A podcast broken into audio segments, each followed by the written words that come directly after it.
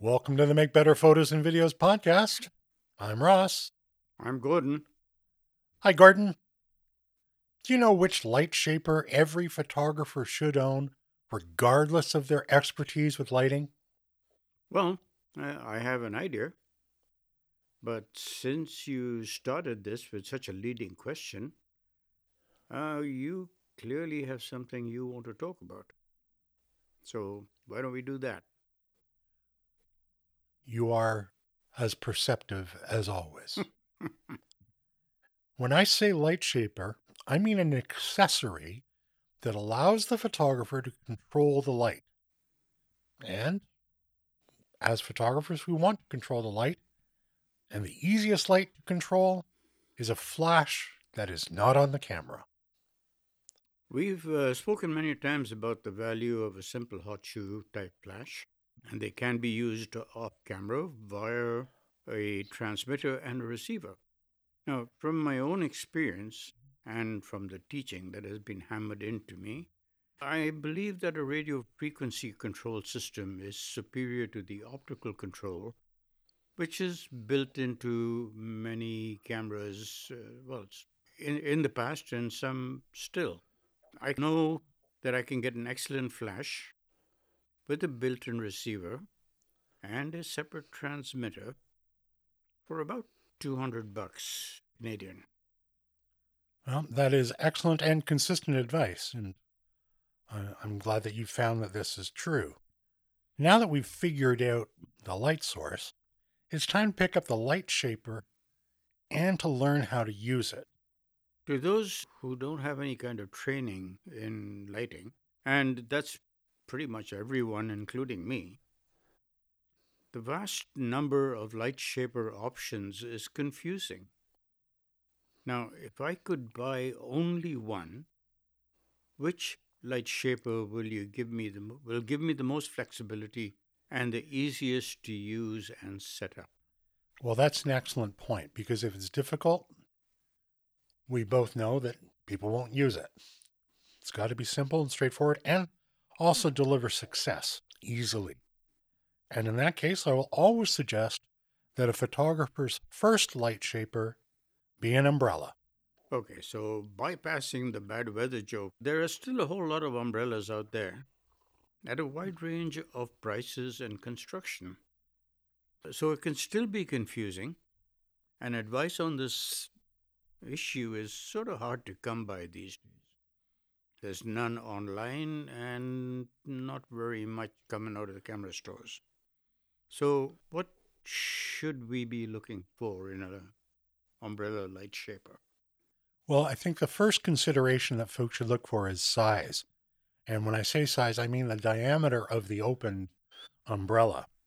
The goal of any light shaper, as a generalization, is to take that very small source, that flash and make it bigger because we know that larger light sources look softer and have less contrast. And in general, that's very, very pleasing. Direct flash from a hot shoe flash, particularly a hot shoe flash mounted in the hot shoe, is never a good look. Consequently, I propose the ability to take that flash off camera, like we talked about already, and fire it into an umbrella that is between 30 inches and 36 inches in diameter when it's fully opened. Ah, yes, the umbrella. It's simple, it's straightforward, and it's still confusing. And I say this because browsing through various websites, etc., I get thrown something of a loop by words like parabolic, general shape, octagonal, and also a mention of sundry interiors and exteriors of, of the umbrellas. Can you elaborate about any of this? Yes, I think this is a very important set of questions for folks, particularly as you're getting into your first light shaper. I'm going to recommend an umbrella that is lined with a silver material. Silver is very reflective. It doesn't change the color temperature at all, and it does allow for the umbrella to be a little bit farther from the subject than one that is lined only in white. However, when you look at an umbrella, you will also often find one that allows you to remove the silver liner to reveal a white liner. The white liner is less reflective, but also has less contrast, which is very, very nice for faces. So the idea here is that one umbrella can actually give you two kinds of light. Very nice. A true parabolic umbrella has a tighter coverage pattern by definition, and there is a flash position on that center post of the umbrella that is, in fact, optimal. The whole concept of a parabola is that all the light rays that strike inside the parabola emerge parallel to each other. Whether a parabolic umbrella is worth the extra expense is personal. In my opinion, it is, but that is only because as one becomes more accomplished at lighting, we also become more demanding of directional control and spill control. That sounds simple and uh, it's interesting. I, I guess I had not appreciated before that the parabola gives you a sort of a parallel beam coming coming out of it. So my understanding is that it would be it would be quite directional as composed as compared to maybe something else. And you'd be correct. It is more directional. You still get some spill, but not nearly as, as much as you would get with a generic umbrella. So I've I've also heard and read about a shoot-through umbrella, and uh, shoot-through sort of is the the opposite of what we were just talking about. So, how, where where do these fit into the scheme of umbrella uses? Well, when we purchase umbrellas back in the past, we would often have to choose between a reflective umbrella and a shoot-through umbrella. Today, we can find umbrellas that have a black backing, but that can, backing can be removed along with the silver lining. And this leaves us an umbrella that is only a thin white panel. Doesn't affect the color temperature at all. And by putting the umbrella between the flash and the subject, you achieve the effectiveness of a scrim. A scrim is something that's been used in film and for photography for years because it creates a very large, very soft, and very spread out light. Really excellent for larger groups or larger subjects. Thus, in general, the best umbrella is one with a removable silver liner and a removable black backing so it can be both reflective and shoot through. Okay. So, to summarize what has been said, this reflective version allows you to focus or at least to add a degree of direction or directionality to the light to a greater or lesser degree, depending upon whether it's a shallow umbrella or a deep dish parabolic system. And if I understand correctly, the shoot through variety provides you with something resembling a light bomb. It's spreading and diffusing the light over larger areas. Think a family gathering at Christmas or something along those lines. And since the linings are changeable, in effect, you have a multifunctional light shaper in a simple, sleek package. But I've heard that people complain that they bought an umbrella system that just didn't hold up. Are some construction design features more sturdy or better than others? Well, definitely so. While the center post of the umbrella is most commonly aluminum, and that's not a bad thing, I prefer fiberglass for the bending rods that actually create the umbrella dish. We can find umbrellas with aluminum rods to create the dish, but they're much more fragile, and unfortunately, if they get bent, and it does happen, they're nearly always irreparable. So, my recommendation when looking at an umbrella is look for one with fiberglass rods but a mental center post. Also, look for the locking mechanism that holds the umbrella open to be one that actually holds the umbrella open. Okay, so now we have an umbrella.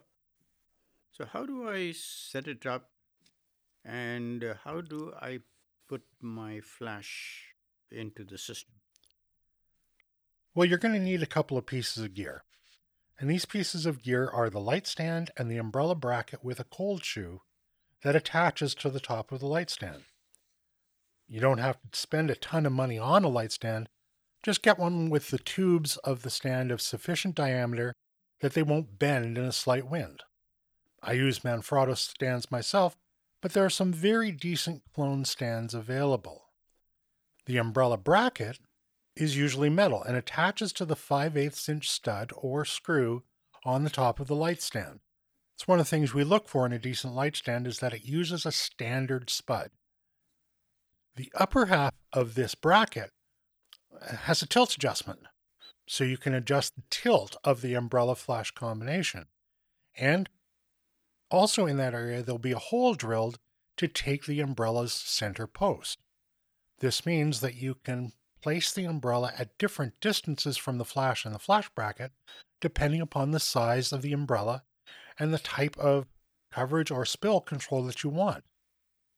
On the top of the bracket, you want to make sure that there's a cold shoe on which to mount your flash. Again, I use the Manfrotto umbrella brackets myself, but there's some very good clones out there as well.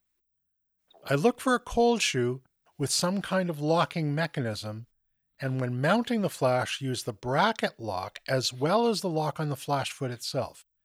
I like this double locking mechanism because, in my own experience, gravity always works, and watching your flash fall from a bracket is not fun. It's cringe inducing. Mm-hmm. And I'm glad you mentioned that, the mentioned the, the locking mechanism on, on the cold shoe. Because if you think about it, you've got this skinny little shoe locking into the hot shoe of the umbrella. That's not that's not a whole lot of support for something that you're going to be bending up and down and moving sideways and and because I have dropped flashes off them with some regularity, even when I know that I have actually taken the time to lock things down. So I have now switched to using a Bowens mount system wherever I can. Essentially, it's a system uh, that fits on the top of the light stand it's got an adjustable socket which locks the whole head of the flash in place. And it's difficult to describe one of these without a visual to point things out. But it does become brilliantly transparent in its function once you get your hands on it. Again, good quality ones are coming more and more affordable from the what's rapidly becoming our go-to lighting supplier, and they are a reasonable price. And oh, they are also drilled to accept the umbrella rod. So how does so with, with all of this uh, you you mentioned putting mm, where the brackets and the equipment goes. Now where do we put the flash in all of this? It's really creator's choice, but let's break it down to two common methods. We're going to start with a reflective setup. That is, the flash fires into the bowl of the umbrella. In this case, you put your umbrella on the stand with the inside of the umbrella's bowl facing the subject. Now, it's a good guideline to try to aim that, and you do so by orienting the umbrella so if you were looking down the center post, like a guide rail, it would be pointing directly at the most important part of your subject. This is pretty easy to do. It's very visual. You know if you're on and you know if you're not. Set the umbrella center post in the bracket to catch all of the flash output, so not too far away and not too close. It will take a little bit of experimentation to get it in the position that you think is most beneficial to you, but then it becomes easily repeatable. Some people even take an indelible marker and put a mark on the center post so as they have a reminder of how far into the mount to put the center post for that particular flash. And because most folks are using the same type of hot shoe style flash, that positioning works again and again and does a great job. Now let's look at the second methodology where we're using a shoot through umbrella. We're going to do the same sort of things with the flash and the aiming of the umbrella, except now the umbrella's top the outer shell of the umbrella is facing the subject, and you use the center post as your aiming guide. You still fire the flash into the bowl of the umbrella, but now it's going to be diffused into that larger source. This is much less directional than the first option, but is superb for larger subjects and can be more forgiving as we're starting out. Mm-hmm. Okay. Are those essentially the only options that we have in using umbrellas? I keep hearing about feathering and other techniques that I have not quite got a handle on yet. Well, feathering simply means you're not aiming the center post at the subject in either condition. You're aiming it past the subject, either in front of or behind it. This does create a softer light. And this is where experimentation and personal development really comes into play. The recommendations that I've offered earlier are good general guidelines, but there's nothing that says you cannot try different aiming points for different looks. In fact, I encourage that type of experimentation. Get a static subject and then try with your umbrella aiming the center post directly at them. Now try aiming it behind them. Now try aiming it in front.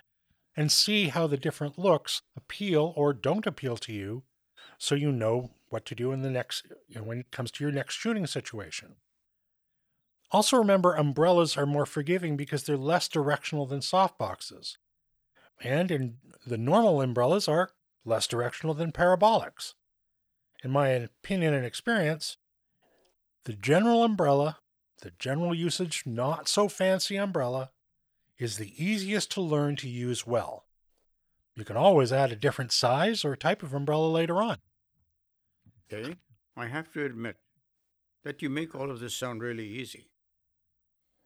And having checked both uh, Amazon and B&H, I think that I could get everything that I re- really required for a happy, decent lighting setup relatively inexpensively.